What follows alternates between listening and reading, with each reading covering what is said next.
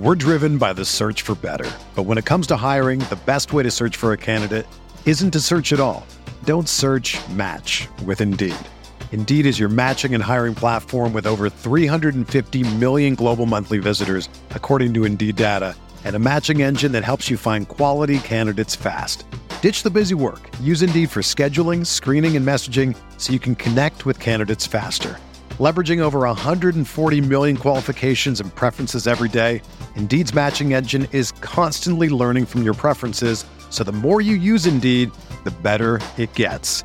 Join more than 3.5 million businesses worldwide that use Indeed to hire great talent fast. And listeners of this show will get a $75 sponsored job credit to get your jobs more visibility at Indeed.com slash BlueWire. Just go to Indeed.com slash BlueWire right now and support our show by saying that you heard about Indeed on this podcast. That's Indeed.com slash BlueWire. Terms and conditions apply. Need to hire? You need Indeed. Another day is here, and you're ready for it. What to wear? Check. Breakfast, lunch, and dinner? Check. Planning for what's next and how to save for it? That's where Bank of America can help. For your financial to-dos, Bank of America has experts ready to help get you closer to your goals. Get started at one of our local financial centers or 24-7 in our mobile banking app. Find a location near you at bankofamerica.com slash talk to us. What would you like the power to do? Mobile banking requires downloading the app and is only available for select devices. Message and data rates may apply. Bank of America and a member FDIC.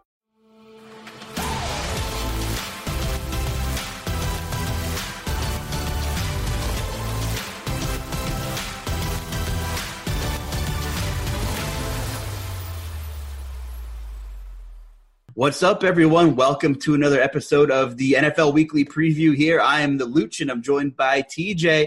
Wild week one, my man. It's not over yet. Uh, obviously, we're recording on Monday here, but man, how, how was your week one experience? What were just your thoughts collectively? I know you're a Birds fan. We'll, we'll talk about that later. I don't want to hit on a sore spot right away, but a lot of action week one, TJ. Here we are.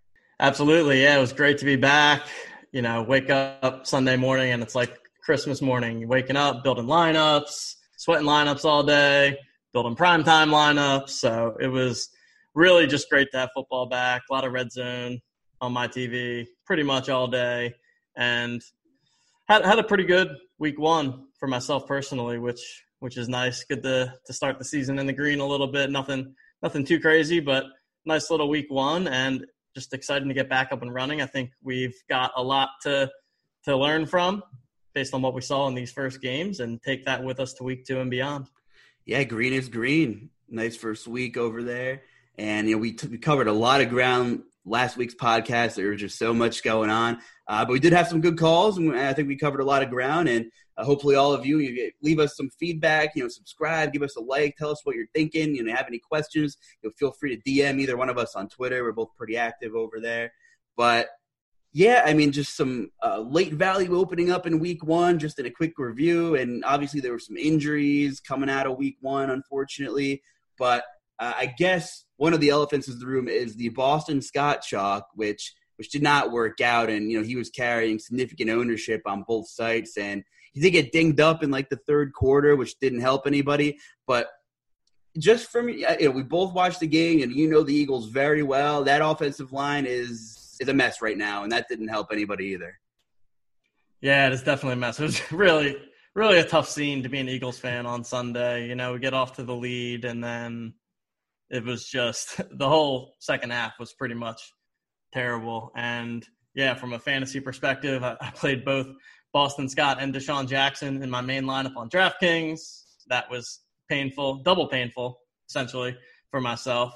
But from a fantasy perspective, I think it also goes to show that even with Boston Scott in my lineup and in many other lineups, that you could still have a, a winning bill just because that salary opens up so much value across the board. I mean, I think he was upwards of 50, 60% owned in a lot of contests. I personally played him in every single lineup that I made. I just thought the spot and the situation was was too good. Obviously, it didn't work out that way, but that's how it goes sometimes. And then on the other side of the ball, the the Gibson value also bombed, and I full faded that one. I, I just I never liked that situation much to begin with, and they were pretty much in a in a full committee there. I think I think I saw Gibson played like 18 snaps or something super Yeah. low. So I, I, w- I thought that was kind of a bad chalk spot and, and feel like the results played out that way as well. Yeah, and we could just kind of talk about some takeaways from that game because there certainly were a few. Uh, I think Peyton Barber had eight red zone carries, I think, and we know the guy isn't very good, but if he's going to be a brute in the red zone, I mean, he, he's puntable, right, in the right situation. Not my favorite thing. I'm not going there, but depending on what's on the slate, you know, obviously the, the red zone carries, we're not going to Gibson. That that's for sure. That that's for one thing in that game. Um, but uh, yeah, you know, Boston Scott obviously you know didn't really work out, but you know, Wentz just didn't have a lot of time. You know, I think he his A dot was very high, but I think he was just letting the thing rip. Right? I mean, uh, he tried tried to move the ball downfield, and uh, the, the timing just just wasn't there. Uh, Chase Young, you know, as bad as the Eagles' offensive line was, uh, Chase Young was a real eye opener for me with how effectively he was kind of getting around the edge there. No doubt. Yeah. Wentz did not have much time all day. That the Washington punt defense play on DraftKings really came through. I think they scored 15 points. Probably the they might have been one of the higher scoring defenses. Certainly the best value at, at the minimum price 2K. Thought another takeaway for me from that game was Dallas Goedert. Yeah. Thought that he was very, very involved, and I, w- I would expect that we continue to see that from the Eagles. A lot of two tight end sets. Goedert played 80% of the snaps, nine targets, eight catches, had a touchdown. So big game for him. Although I did see that his his price got bumped up to 5K on DraftKings this week. So pricing looks pretty tight at my first my first glance. We'll, we'll we'll obviously get get more into that as we talk about some things, but yeah, they were pretty quick to react on on Goedert there. So not not a ton of value to be had. Yeah. But yeah, yeah, there might be some sticker shock there. I, I don't know what the exact numbers are off the top of my head. I have 12 million windows open here, and I don't, for time purposes, I don't feel like looking at it. But I think dating back to late last season, Goedert had like seven plus targets. I think the last three yes, or four I did see, games. I did so, see a soundbite like that as well. Yeah. and kind of the whole thing with Ertz wanting to be an Eagle and the front office isn't really committing on extending him uh, is kind of maybe the I don't know maybe the torch is not being passed, but it seems like Goedert's going to stick around a while. Have you got a sense on like what Ertz's future is? And honestly, the guy's been battling so many injuries the last couple of years. Great, the, we can't have better insurance than having Dallas Goedert right there. He's like an Ertz clone. Yeah, they really do look the same out there. I had Ertz in my lineup on FanDuel, and sometimes you're watching the game and you see Goedert get a catch, and you're like, oh, yes. And you're like, oh, wait, no, that's not Ertz. they, look very similar out there.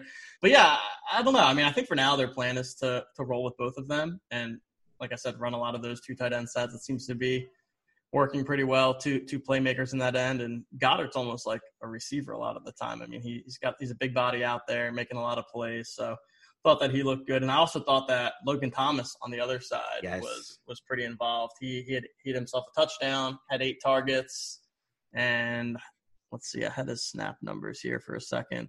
Played seventy five percent of the snaps. So Yeah.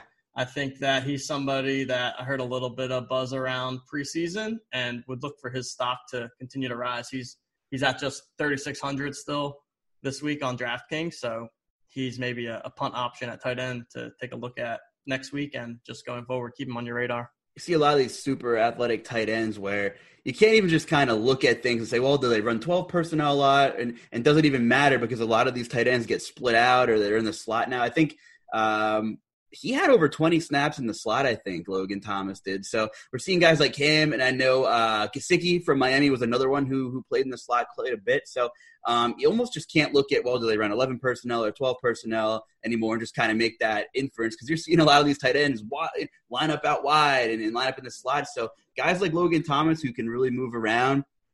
Uh, for annual leagues, he's probably going to be the most popular waiver wire ad, maybe one of them going into next week. And yeah, I agree. Looking to him and, and the value there. Did they jump on his price at all on DK?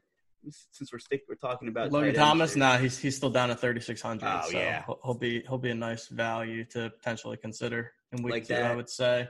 Like that. I mean, we could just kind of jump there and talk about some takeaways and, and pour it in here. In this, in the twist here is like they're taking on the Cardinals, um, and I kind of like that game script for Logan Thomas as well. You know, um, Kyler Murray and the Cards like to get some snap, you know, a lot of snaps in, and we talked about DeAndre Hopkins a little bit before the show, and even in annual leagues, you know, saw him dropping a little bit, and what's his target share going to be, and Well, what did you see on Sunday from Hopkins, TJ?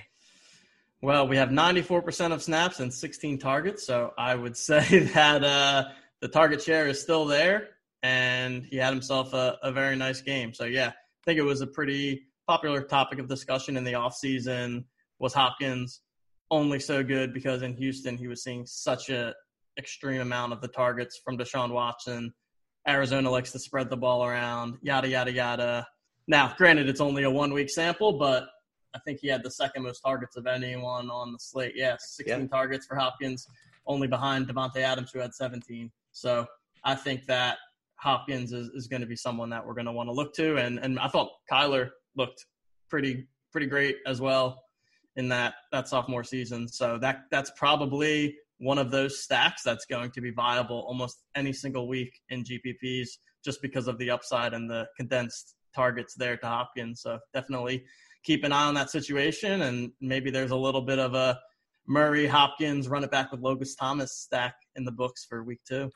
Yeah, and Kenyon Drake, third most snaps among running backs on the slate, 58 snaps. So that's encouraging. You know, he's never been a bell cow or any sense of it.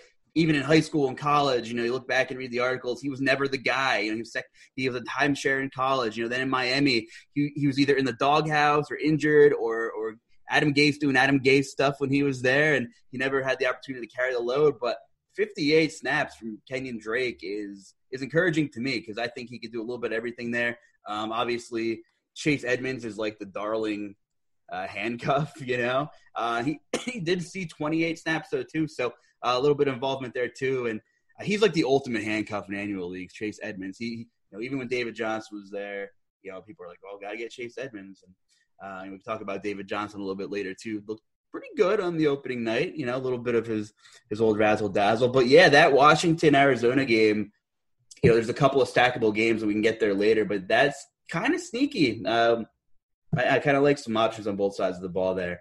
Um, anything else in that game? You want to jump over to, to another takeaway that you saw from yesterday? Agreed. No, I think I'm good on that game. Why don't we? Maybe we should touch on some of the injuries that happened a bit because I think the the biggest one that is going to impact not just this week but the rest of the season is Marlon Mack and the Achilles injury in in Indy and him being done for the season. And I think that's especially impactful because we saw Philip Rivers, new, new city, new team, continues to like those checkdowns to the running backs. And uh, yeah, he was throwing the ball to Hines, he was throwing the ball to Taylor, he threw the ball to Mack when he was in there. So I think that Jonathan Taylor is definitely someone to keep an eye on. He could end up being a, a nice value play this week. He's at 5,800, I think.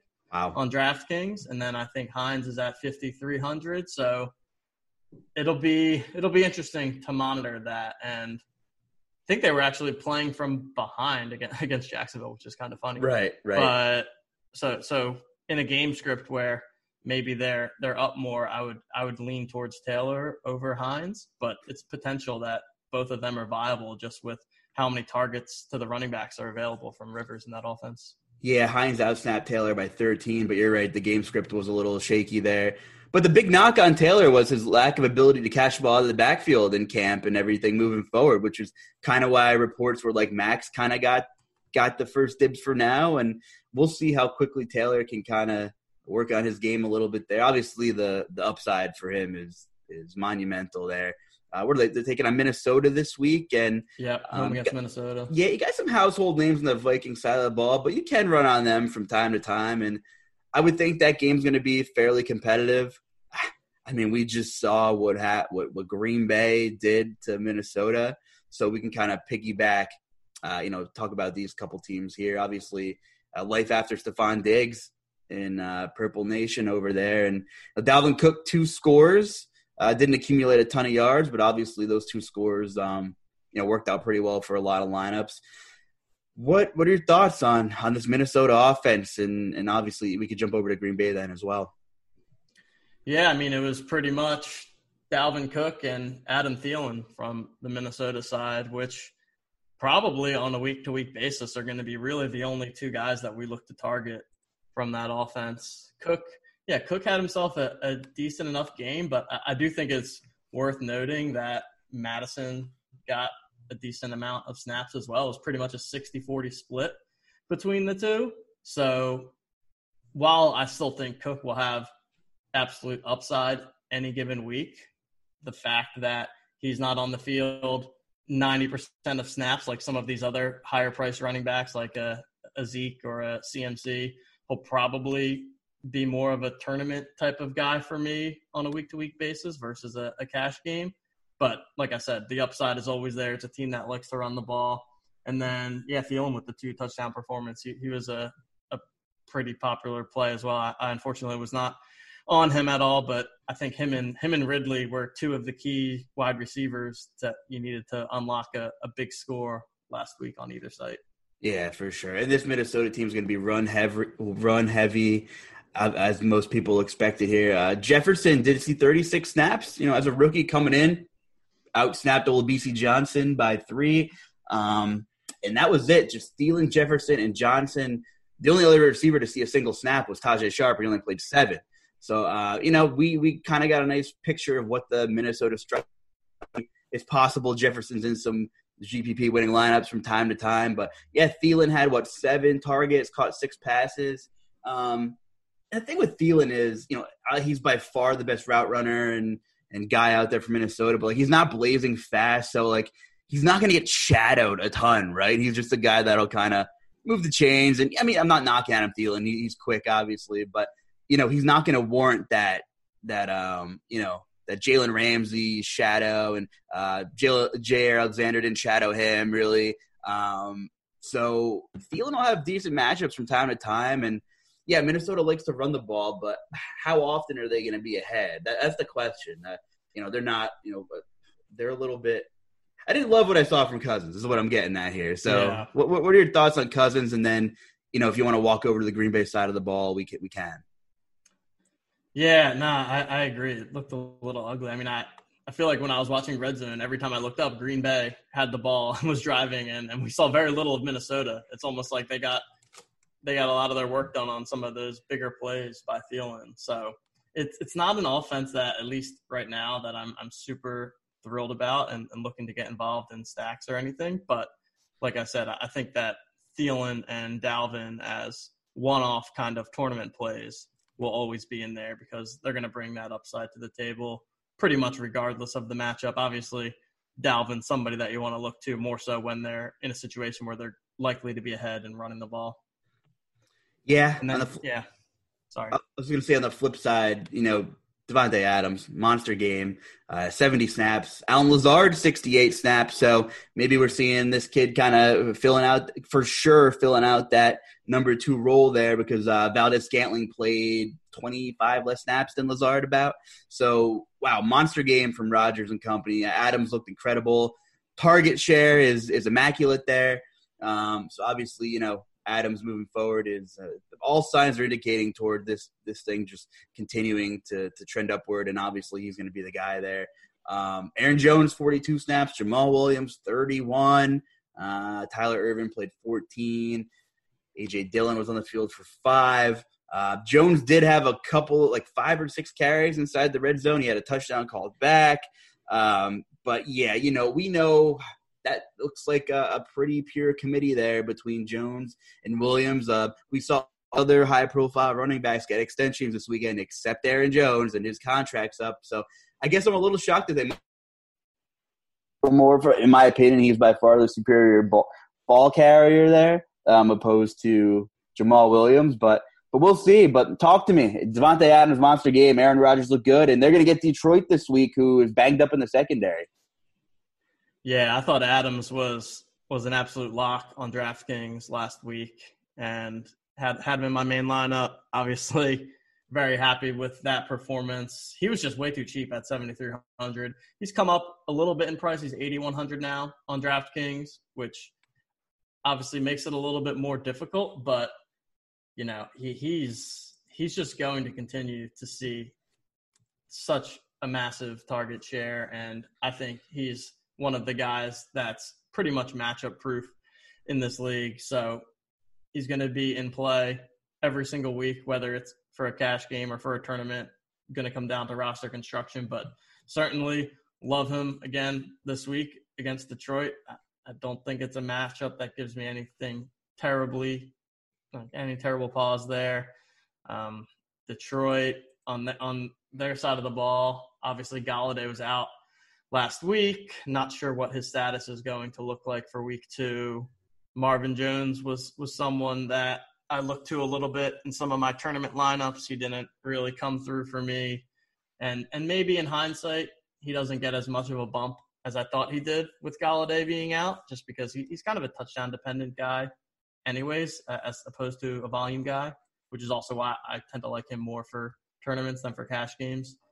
Um, and then D'Andre Swift, the rookie in Detroit, got got a got in the end zone, I believe, right? he also dropped the uh, potential game. Oh, uh, and he dropped that. So heartbreaker. The uh, yeah. So no, nothing really to write home too much about in his first game as a rookie, and and Hockenson I think had a, a decent showing. Yeah, well. fifty snaps for Hockenson. We'd hope to see that number climb a little more as the season moves on, but. Yeah. You know, last year he was Jekyll and Hyde every week. Matt, come on, Matt Patricia people are starting to put Matt Patricia on the hot speed, hot seat on social media and etc.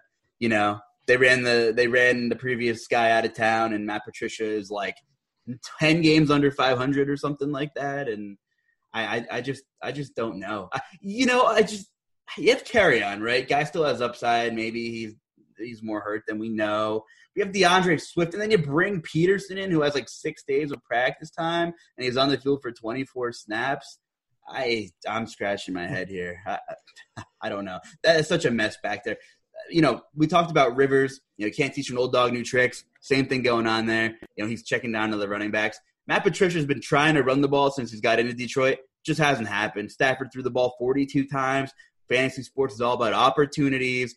And uh, moving forward, I, this I know divisional game. They know each other pretty well, but you can find some pieces to probably uh, have a nice little little game stack here, a little two teamer and a run back here with Green Bay and Detroit, especially with how uh, dinged up Detroit's secondary is. Okudah's still questionable. Uh, and the two guys back there that played, their status is in jeopardy for this week coming up too. So I don't know who's going to be in that secondary for for Detroit, but uh, if I'm looking at cash games or some single entries, you know, I'm licking my chops with Davante Adams again here. Yeah, no, definitely let's see. You want to talk about the? Uh, I know that one of the games that we had talked about last week that we were high on for a sneaky game snack stack was the Panthers and the Raiders, and that that certainly did not disappoint. 34-30 Raiders, and I think Josh Jacobs is really the the guy to be talking about. Obviously, that is a pretty prime matchup for him, but played 80% of the snaps, even saw six targets. And That's I think big. the biggest the biggest question mark on him was his involvement in the passing game. Six targets. He had more targets than McCaffrey. McCaffrey only had five targets. So yeah, Josh Jacob. I, I again, I, I thought that he was the best running back play value wise last week. I went with him, CMC, and Boston Scott on FanDuel, went with Kamara instead of CMC on DK. But um, I, I, think Jacobs is someone to continue to monitor, and, and, I'm curious to see if they get into a game script where they're trailing, if he gets game planned out, or, or if he remains in the game and, and starts to see that passing down work. But I think definitely any game that's close or where Oakland has a chance to be up, Jacobs is, is going to be that workhorse. Yeah, no, I agree we're not perfect, but I'm glad we spent some time last week to talk about the Jacobs and, and CMC. You know, you can play them both kind of thing. Got to be honest, I wasn't on Robbie Anderson and Teddy Bridgewater whipping whipping out the arm a little bit, spreading things out. DJ Moore had nine targets, Curtis Samuel eight, Robbie Anderson seven, uh, and McCaffrey what he had five. Um, yeah. And a big thing was we talked about last week was Kyle Allen was just not very good last year there was a lot of discrepancy in air yards and actual yards left on the table, specifically with Curtis Samuel. Uh, then you bring, you know, Robbie Anderson in, another Matt Rhule guy here, Temple guy. Um, so you got a lot of burners out there um, for quarterback in Bridgewater, who's just been, you know, fairly conservative throughout his tenure in the NFL. And it's, it's, I mean, maybe he just wasn't completely healthy or he was playing safe last year. But I felt like when I was watching the Saints games last year when he was in, he was just checking down to Kamara every play. So I guess I was a little surprised that You know, McCaffrey didn't have like eight or nine targets as we're accustomed to seeing.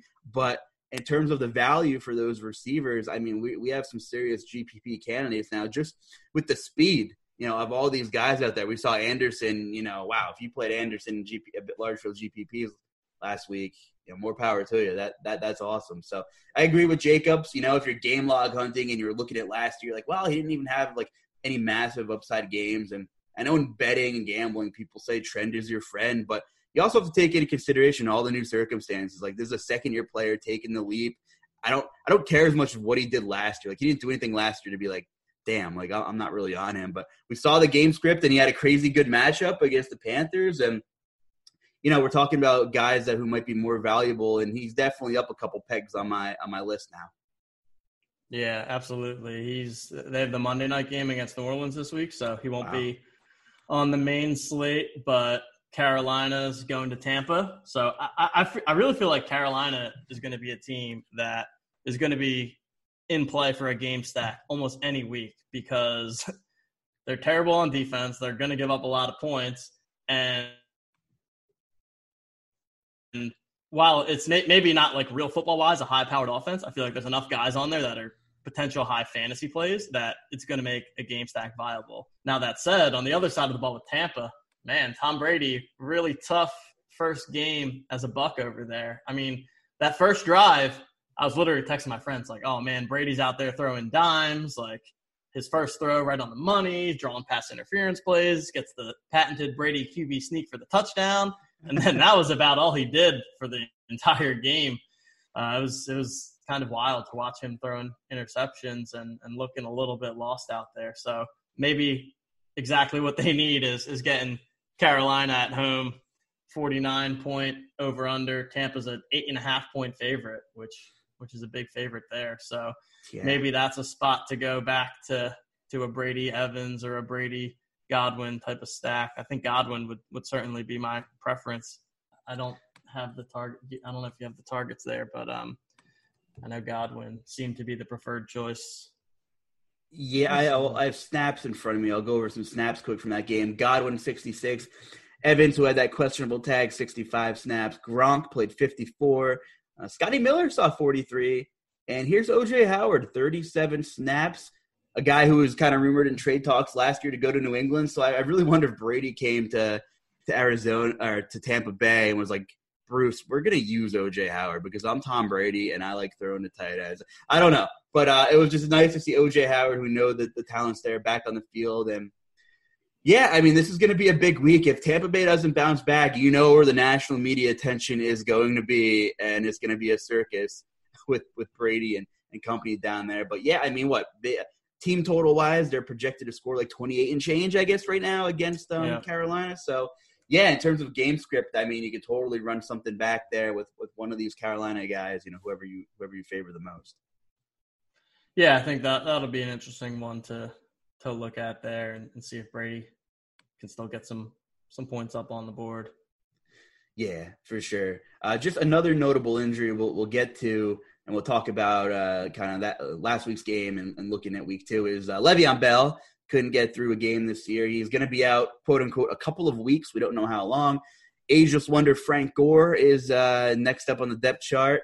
So uh, you know, pretty ugly game against the Bills. To, I mean, poor Jets fans. So uh, we'll see. We'll see another uh, unfavorable matchup for the Jets against the Niners coming up in Week Two. San Fran seven point favorites. Probably a game where I'm not going to take much action from. I mean, we saw you know, Jae Crowder, uh, Crowder and Herndon, who was great to see back on the field finally, pretty much owned that target share in in Jets land. So I mean, if if I'm looking at anybody from that game, it's probably going to be one of those two. Um, you know, depending on price, but that's a game where I don't plan on spending a, a ton of time researching on Jets in San Francisco. Yeah, agreed. I think the Jets in general they're they're almost going to be like the opposite of the Panthers, where whatever game they're in, you're probably not going to have a ton of interest from a fantasy standpoint. And as far as San Fran goes, I know Mostert had a pretty good game, but yeah, they're they're a much better real football team than fantasy football team just because they have a ton of different weapons and can spread the ball around. Obviously, Kittle, Kittle's always going to be the the main guy on campus there, but always have interest in him. Other than that, it's it's mostly more of, of flyer type plays, and Mostert is is always going to be in play for tournaments, but I don't see him ever emerging as like the top value on any given slate. Scary moment with Kittle.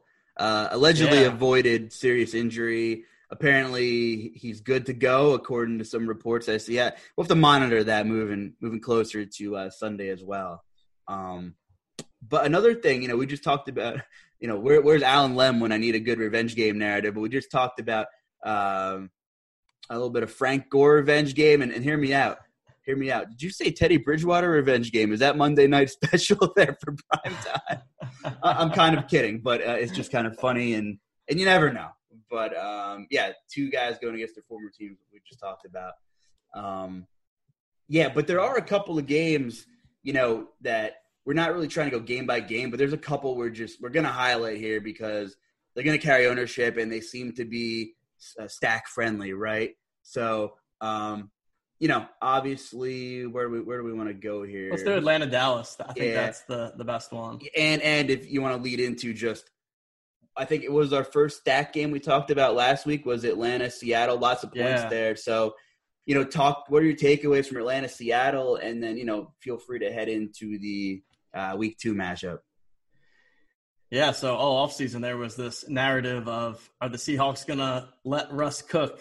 And they threw the ball 35 times, 31 for 35. So he had as many touchdowns as incompletions. So really, I think seeing a lot of upside there from Russell Wilson. He spread the ball around pretty nicely. I think Lockett had the most targets there. Let's see. Yeah, Lockett with 10 targets, Metcalf with eight, Chris Carson with six. So good job of spreading the ball around. And yeah, again, talked about that game as a potential stack and a lot of value came to fruition there. Calvin Ridley with a big game on the other side with the Falcons. Julio with a typical Julio game where he gets over 100 yards but doesn't get into the end zone, which seems to be pretty typical for him. So those two teams also similar to Carolina, except much better football teams, going to be eligible in game stacks, I think, almost in any matchup. And, and that leads us into this week where we've got Dallas and Atlanta. So last year, there was always a thought of playing running backs against Atlanta, right? And so now we've got Zeke Elliott against the Falcons. So I really, really like him in that matchup. I could see him being one of the top plays to, to, to force into your lineups this week. 8,200 on DraftKings, 8,600 on FanDuel. For those of us that, that watched the Monday night game last night, I think Zeke looked pretty good as always. Got, I think he was, had like 96 yards, just missed getting the 100 yard bonus, was involved in the passing game, played what, 90 some percent of the snaps. So I think Zeke is going to be a go to guy in all formats and, and a building block for for my line. Again, it's Monday; things could change, but he definitely jumped out on the page as in that game in general. Amari Cooper, 15 targets last night. It seemed like every time I looked up, he was getting the ball, which wasn't great because I had CeeDee Lamb in my lineup, and I, I was hoping for him to get more targets. And then injury news on the Dallas side: Blake Jarwin out for the season. So uh, it's not the biggest fantasy impact injury wise. Schultz obviously will come into that role. It leaves a little bit more targets for for the rest of the receiving corps, but Jarwin was never a mega fantasy piece, so I don't see that being like the biggest impact. Yeah, and just to jump back on that Seattle game momentarily here, uh, Chris Carson 28 snaps, Carlos Hyde 21 snaps, Travis Homer saw 13. Hyde carried the ball seven times, Carson six. Um, what, what are your thoughts? Got any, any just thoughts on that run game. Uh, you know, Chris Carson, a guy who's not typically a a noteworthy pass catcher, I guess, but man, Russell Wilson and just his efficiency, thirty-one of thirty-five. That it's just got to be maddening as a, as a defense, and he's one of the most efficient quarterbacks of of our time, right? I mean, the last twenty years, he's just he doesn't make mistakes. But it, it's almost like in years past, I mean, they were just super cautious with him, you know, game plans. when you have Marsh, Marshawn Lynch for five or six seasons, I guess you can just pound the ball and go over the top. But tell you what, uh, Wilson's trending upwards, and, and it was nice to see Metcalf get in the end zone there, and they look good, man. That that's going to be a, a, scary team. But you got any thoughts on those running backs there? You think that situation will be more of a split, or are we going to see Carson kind of carry more of the load? Yeah, that's a really good point, and maybe Carson is on on the list of someone who maybe we shouldn't be as high on as we were going into the season. If a they're going to allow Russ to throw more, and so maybe there's not as many carries to go around for Carson. And B, he's going to be splitting time with some of these other guys. I'd be a, a little bit cautious on Chris Carson. Now, obviously, the the benefit and the upside was getting six catches and seeing six targets in the passing game, which mm-hmm. is not typical for him. But again, I think that probably also may speak to this Atlanta matchup where, for whatever reason, it's just super friendly for for passing pass catching running backs, even if they're not typically that mold of running back. Someone like Chris Carson getting six catches, I would expect nothing less from someone like Zeke Elliott playing against them next week. So yeah, re- really bullish on Seattle just overall as a team. That offense, yeah, another team that you're going to want to look at every single week, regardless of the matchup. That they have the, the Sunday night game against New England this Ooh, week. This will be a good one.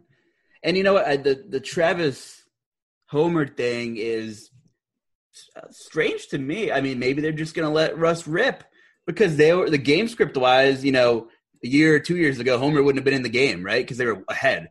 They were pretty much ahead quite a bit, right? So yeah, um, that's interesting to me. I'm going to monitor that. I'm kind of glad they're not a main slate, so maybe we can take a little wait and see approach heading into Week Three with Seattle there. Um, but yeah, moving in, moving in just on some week two thoughts here. Um, Atlanta and Dallas, like you said, Zeke, you know, uh, love Zeke, definitely for sure. What are your thoughts on Todd Gurley on the ATL side of the ball? What you know, what did you see from you know, his usage and things like that?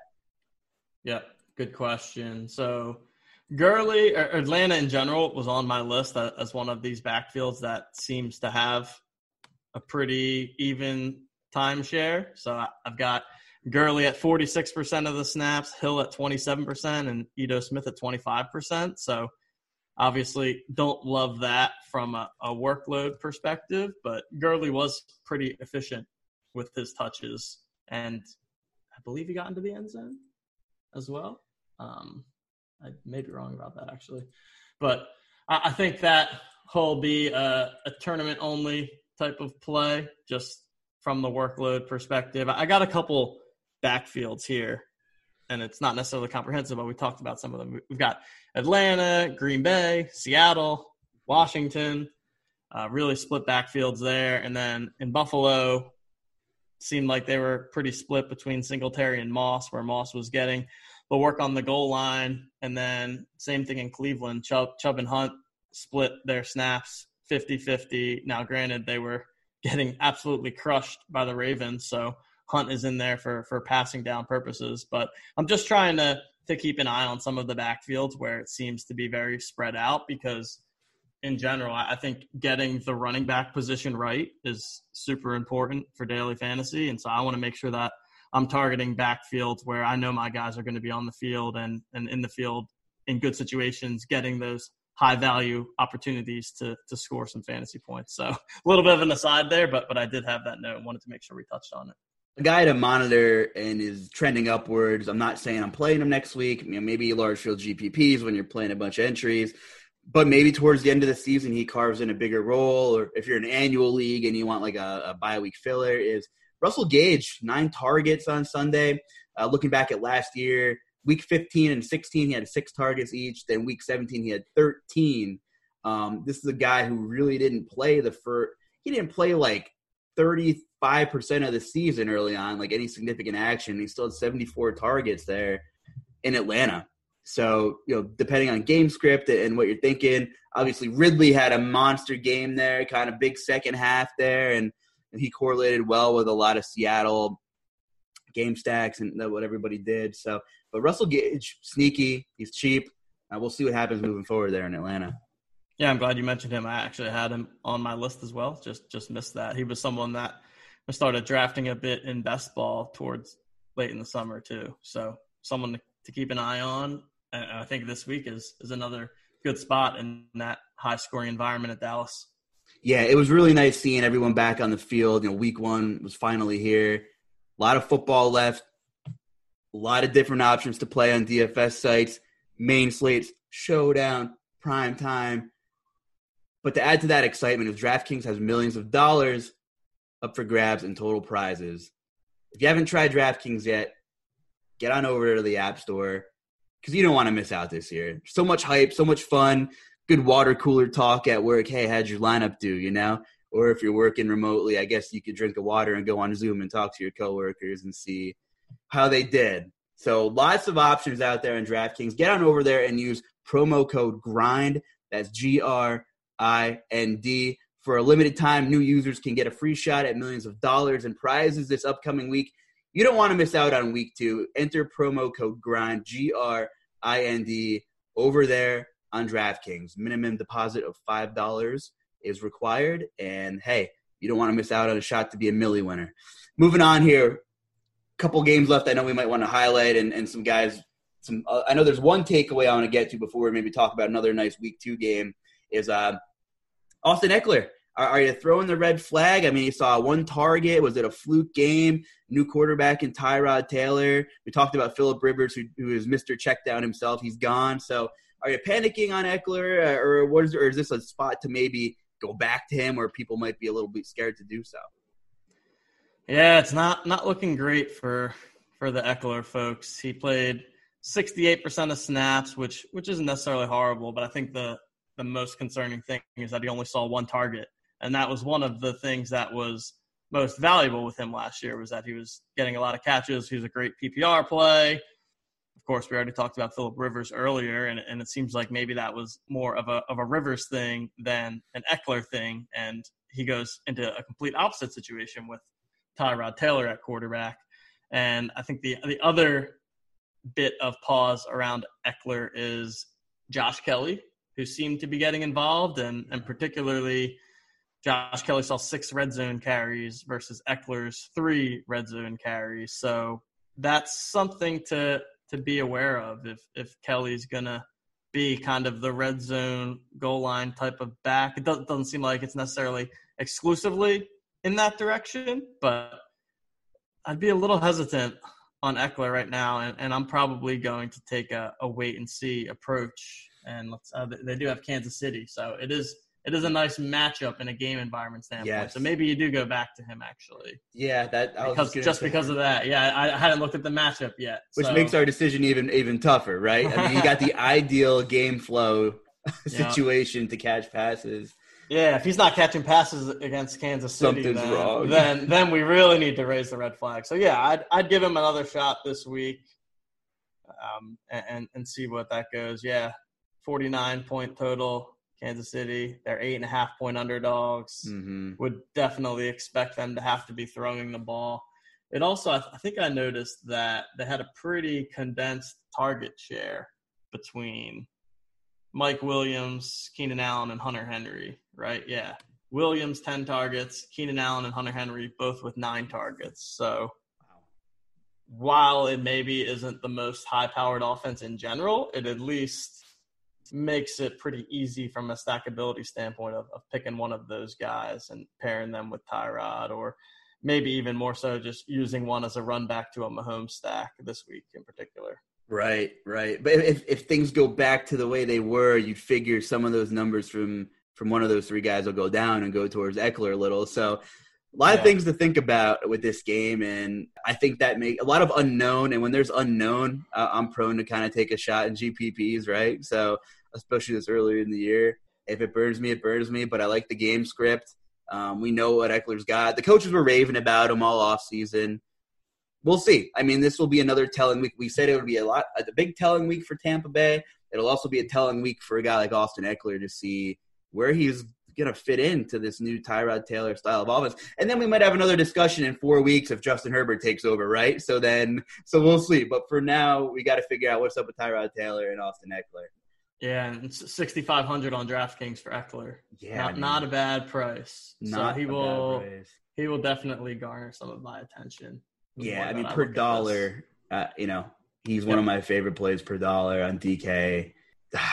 You know, I mean, Mostert had a really nice game. He's right there at 64. You know, he had one huge, you know, one huge play that kind of helped him out. Wow, should be interesting. That I'm curious to see what his projected ownership is going to be.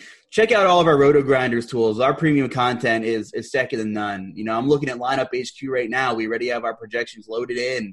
Uh, projected ownerships will come later in the week.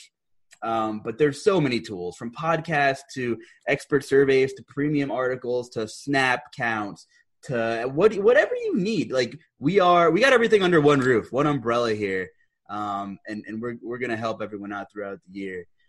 TJ, we got like eight or nine minutes left. Any other big takeaways? I know there's like one or two other games we want to talk about in terms of potential shootouts and, and scoring. Yeah, um, I think we touched on the majority of my big takeaways. We didn't mention Lamar Jackson at all yet. He had, you know, a, a good fantasy game, but also at the same time, with his price tag, didn't quite pay it off. But that said, there there were two times where they're in the red zone and they ran the ball in, which is kind of rare. They also I mean, I don't know why the heck they did this, but they decided to hand it to a fullback on like I forget if it was third or fourth and one, and then he fumbles. So it could have been a much much bigger game for Lamar. So he for me, it's going to be any week where value emerges. Like Lamar is going to become a priority, I think, and and especially with McCaffrey. Oh, we'll continue to look at McCaffrey, but but if he's if he's not going to be getting the the eight to ten targets like he was last year, like I, I think Lamar may become the premium pay up option just in general. So I, I love Lamar. I think he's always going to be in play. I, played a, a, lot of Lamar lineups last week, and yeah. they're they're playing against Houston next week, so it should be a little bit of a of a shootout type of game if Houston can keep up. Another backfield to completely avoid right now is Baltimore Ravens. I mean, oh, yeah. snap oh, yeah. counts. Dobbin twenty three. Pat. Uh, okay. Patrick Ricard, 23. Is that the fullback we are talking about? I don't even know. Mark Ingram, 21. Gus Edwards, 15. So you have the three headed monster doing exactly three headed monster things. But let me ask you this without looking. I don't know if you're looking. Who led the receivers in snaps last week? Well, I guess it's not Marquise Brown. Ah, you got me. It is. It, is it Marquise? Marquis, no, you you were onto my little oh, trick there. It, it, was only a difference of Who three. Miles Boykin played forty. Boykin, okay. I mean, this okay. is a guy every year who's like, oh, he's got the raw talent. What's he going to do? And he does nothing, right? But I mean, Boykin played forty. Snead played thirty-nine. Willie Snead, God, the guy's old as dirt. He just finds a role somewhere in a productive team. And but seriously though, it was only a three snap differential. Just thought it was interesting to to know. Yeah. But I've seen a little bit of evolution from Brown's game, man. He's not just a one trick pony, run right down the field kind of guy. We saw a lot of plays where he aggressively came back to the football, and that could be huge for them. Yeah, yeah, definitely. And I mean, I think Andrews had a had himself a two touchdown game as well. Shout out to me, wrote him my GPP article, said that he had multiple touchdown upside. So at least I got one thing right there. Um, but yeah, for me on the Baltimore side, it's going to be Lamar and you know either pair him with Marquise Brown or pair him with Andrews, and not a ton of of long term interest outside of that. And then on the other side of the ball in this game, I think Will Fuller looked pretty great on Thursday night. Yes, playing eighty percent of the snaps, ten targets against Kansas City. So they were looking his way a lot in the absence of DeAndre Hopkins. So, and his price didn't come up too much. I think I saw he's like 6,300 on DraftKings. Yeah, 6,300 on DraftKings. So he's someone that I, Baltimore is not really a defense that you want to target, but it's a, a game environment that you want to target because their offense is so strong. So Fuller's going to have my attention as long as he can stay healthy. And uh, I think you, you, you briefly mentioned David Johnson. I, I thought that he looked pretty pretty good as well. So those are really the the three guys, and I think Duke Johnson may may be dealing with some sort of injury. So yep. if Duke Johnson is out, that that'll probably be even another notch towards David Johnson for this week. And I know we're we're running low on time here. Just two other things. We're recording this on Monday night, so we have not yet seen the Monday night football games, but Tennessee is going to be home against Jacksonville and is a Mhm. 10 point favorite. So I think we're going to want to take a look at, at Derrick Henry, the big dog. Anytime they're a big home favorite like that, obviously Henry doesn't set up the best for DraftKings because he doesn't really catch that many balls. But I mean, he could go for literally 200 yards and three touchdowns. So you're going to want to take a look at Derrick Henry this week. And then I think uh, the other game, Pittsburgh, they'll be hosting Denver next week. I think James Conner at 6,800 is potentially going to be somebody that we want to look at. We'll, we'll have to see what his workload looks like tonight, but but I think he's going to be one of those guys that is at least projecting to have that workhorse type of role. So just wanted to make sure to shout out those two guys, although we have not seen them tonight, and it, it'll be interesting to see how they do. Ho- Maybe hopefully they don't do that well, and then people won't want to play them, and uh, we can let the recency bias drive down the ownership. You, you took the words out of my mouth, and, and Henry just eats the Jags alive. I'm just looking at FanDuel, where he's probably preferred, you know, play on FanDuel. Yeah. He's uh, right there at 8,300 with Zeke at 86. So you got the. Oh wow, yeah, that's going to be an, interesting decision. I mean, I wasn't kidding. Henry could literally just like run all, all over the Jags, and Yep. Tennessee would have no problem just giving him the ball over and over and over. So And then it's hello DJ Chark game, game script incoming, yes, right? there we go, there we who, go. who, if he didn't score, he scored. It kind of bailed him out, but um, you know, he it is what it is. You know, I, I- Minshew and him have a good rapport, and I'll go back to that. They're going to be trailing all year, right? I'm okay. They won. Okay, what am I? What am I? I'm not taking anything away from the Jags, but according to Vegas, ten and a half point dogs. You know, you're going to want to look at some uh, some chasing there with the receivers for sure. Um, yeah, anything else? Any other kind of guys per dollar? Any you know, I, I just was doing some scrolling through here. You know, it's Monday. I was kind of some of my first look too. So, and sometimes the first look is like the best because, like, you know what the information is off top of your head and what you kind of like in the beginning of the week. Did you ever make a bunch of changes? And you're like, wow, like my first look, my gut, like, I, and I got off it. But I mean, per dollar, I, I saw T.Y. Hilton's like 57 on DK. And when we just saw the horrendous performance of that Minnesota secondary against Davante Adams, and Hilton still had nine targets. You know, it's not like he wasn't involved. It was just one of those games. So he's just one guy we didn't mention that kind of stuck out to me at wide receiver. Um, anybody else per dollar that you saw that's kind of intriguing before we wrap it up here? I mean, there's a pricing's tight, but there's you know, I, I said we mentioned Kenyan Drake earlier, um, 59 on DK. I think that's. I think that's a good spot if he's really going to play almost every snap too. That's Yeah. that's a that's a GPP. That's a sneaky GPP game right there. I know we mentioned at the beginning of the show, but that you know the more I'm thinking about that Washington game, whew, yeah, if Drake at 5,900. Because I'm curious to see if if Jonathan Taylor 5,700 is going to be yeah, the chalk. I, I imagine that's going to happen because people are going to talk about it, and then like I, I think that it'll be Taylor over Hines, even though Hines had the big week last week. So I mean, Taylor definitely stuck out to me as a nice value. Uh, I, I mentioned Fuller; he, he he really did stick out. I really do feel like they price things tightly. I mean, Marquise Brown was 5,100 last week. Now he's 6,200 yeah.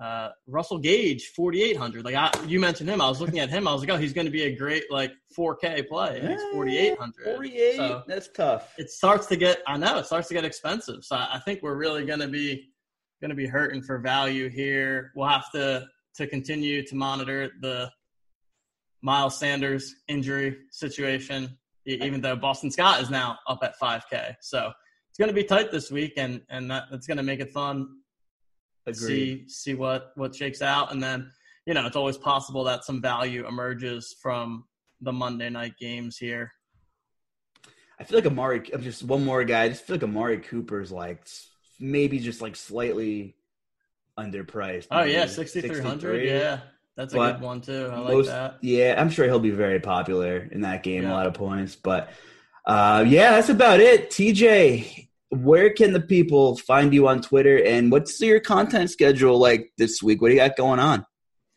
yep so you can find me on twitter at tjl5124dfs content wise for nfl be coming out with my draftkings gpp article it'll be coming out on fridays so just go through five or six of my favorite plays specifically for larger field tournaments. So trying to find some pivots off of the chalk for things like the Milly Maker, things like, you know, if you're building 150 max, what are some of the plays that you should be putting into your mix? And that'll be my my main thing there. Other than that, got golf content continuing to go on. Doesn't feel like it, but we do have a major coming up this weekend. I'm currently very upset with DraftKings for their week contest that they've put out. Very, very small contest for a major, but I guess I understand because football's out there. But uh, yeah, I'll, I'll be in those streets as well. Cool. Cool. Definitely check TJ out. A lot of stuff going on this week. I'll be on the Thursday uh, showdown stream with Tambo before lock, so we'll get you some of that info too. Should be a fun week. TJ's pleasure as always. Appreciate you coming on, and, and good luck coming up. And to all of you, give us a like, give us some feedback, subscribe. Got any questions? Feel free to hit us up, drop a comment on RG, or feel free to reach out on Twitter. So for TJ Lasik, I'm Justin Carlucci. Have a great week and good luck.